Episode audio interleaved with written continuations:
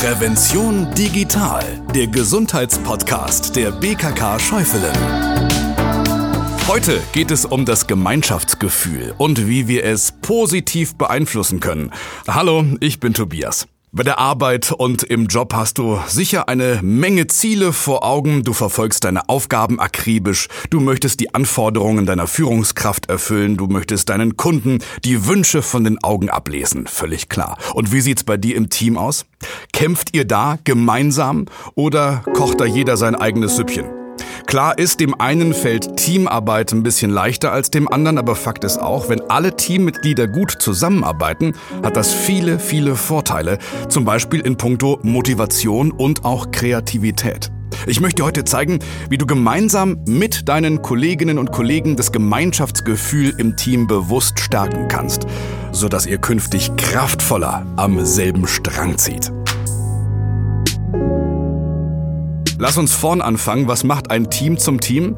Jeder benutzt ja das Wort Team im Alltag, vor allem auf der Arbeit und dort auch in den unterschiedlichen Bereichen und Abteilungen. Überleg mal, wann ist für dich ein Team wirklich ein Team? Ich habe mal einen Vorschlag. Bei einem Team ist es vor allem wichtig, dass alle Mitglieder ein gemeinsames Ziel haben. Es wird eng zusammengearbeitet und es existiert ein Gemeinschaftsgefühl. Ein gutes Team geht offen, ehrlich, partnerschaftlich miteinander um, entscheidet gemeinsam, möglichst gleichberechtigt. Ist geprägt von einem Team Spirit, sorgt füreinander.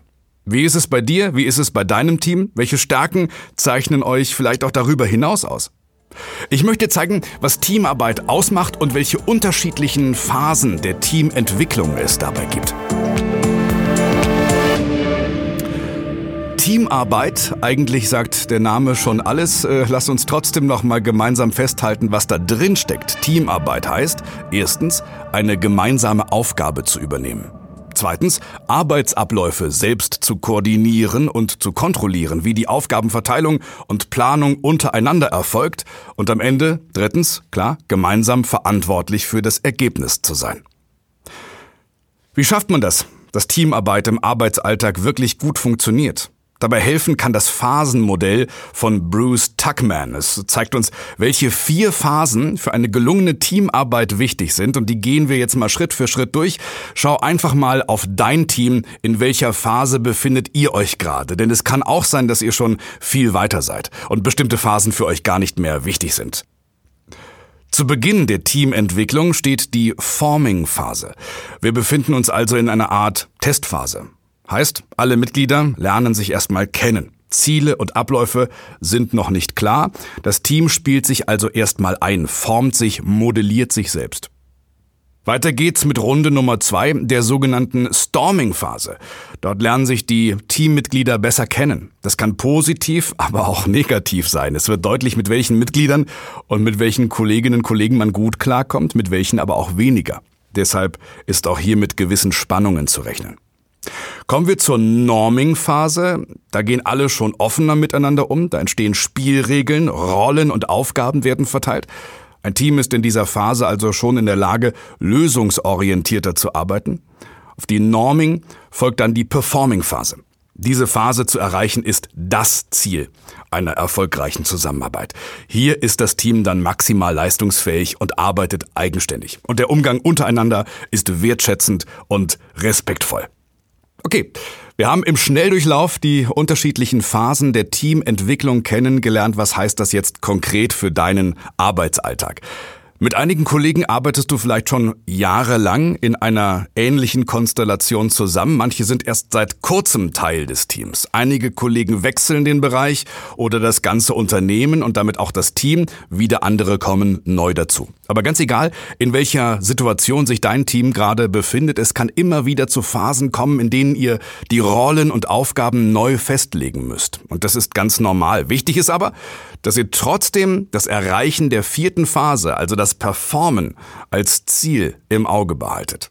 Natürlich zeichnet sich jedes Unternehmen durch eine ganz individuelle Kultur aus, die im Alltag gelebt wird. Da fließen unterschiedliche Werte ein, die dann wiederum Einfluss haben auf das Wir-Gefühl im Team. Um ein solches Wir-Gefühl zu stärken, sind zum Beispiel Werte wie Ehrlichkeit, Offenheit, Transparenz wichtig. Wie du und dein Team das Wir-Gefühl ganz konkret stärken könnt und mit Leben füllen, darum geht's jetzt. Du kennst bereits die Phasen der Teamentwicklung. Jetzt geht es darum, wie du die verschiedenen Kernelemente dieser Phasen im Arbeitsalltag mit deinem Team umsetzen kannst. Als erstes ist wichtig, dass ihr als Team eure Aufgaben, eure Ziele festlegt. Also was ist euer gemeinsames Ziel? Vielleicht sogar eure Vision. Welche Ziele werden euch von außen oder auch von oben vorgegeben? Wichtig ist immer, dass ihr eure Ziele so bestimmt, dass sie für euch auch erreichbar sind. Für euren Arbeitsalltag könnte das zum Beispiel Folgendes bedeuten. Ihr habt das Ziel, einen bestimmten Kundenauftrag bestmöglich zu erfüllen.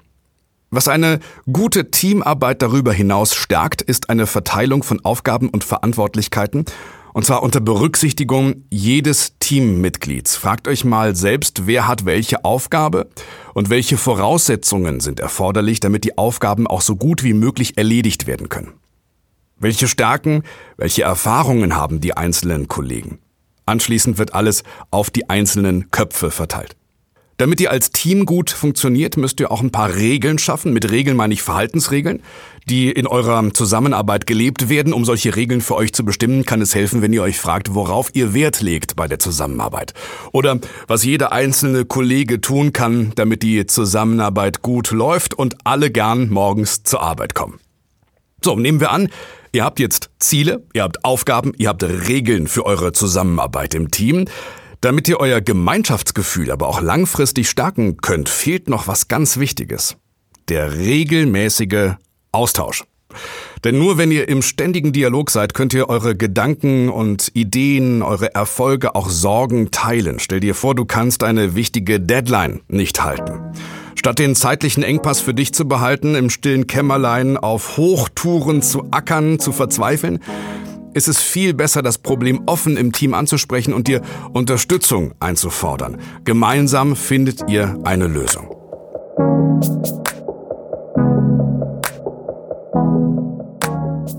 Halten wir nochmal fest. Viele Aufgaben lassen sich besonders gut im Team bewältigen. Es gibt aber unterschiedliche Möglichkeiten, um euer Gemeinschaftsgefühl im Arbeitsalltag zu stärken. Sicherlich tut's euch auch mal gut, euch untereinander auszutauschen, euch über etwas zu unterhalten, was gerade mal nichts mit der Arbeit zu tun hat. Probiert dafür unterschiedliche Sachen aus. Nutzt die verschiedensten Gelegenheiten, gemeinsam was Schönes zu erleben. Schaut einfach gemeinsam, in welcher Phase ihr euch aktuell befindet und was ihr für euren ganz persönlichen Team Spirit noch tun könnt. Viel Spaß dabei. Vielen Dank fürs Zuhören. Das war Prävention Digital mit dem Gesundheitspodcast der BKK Schäufelen für deine Gesundheit.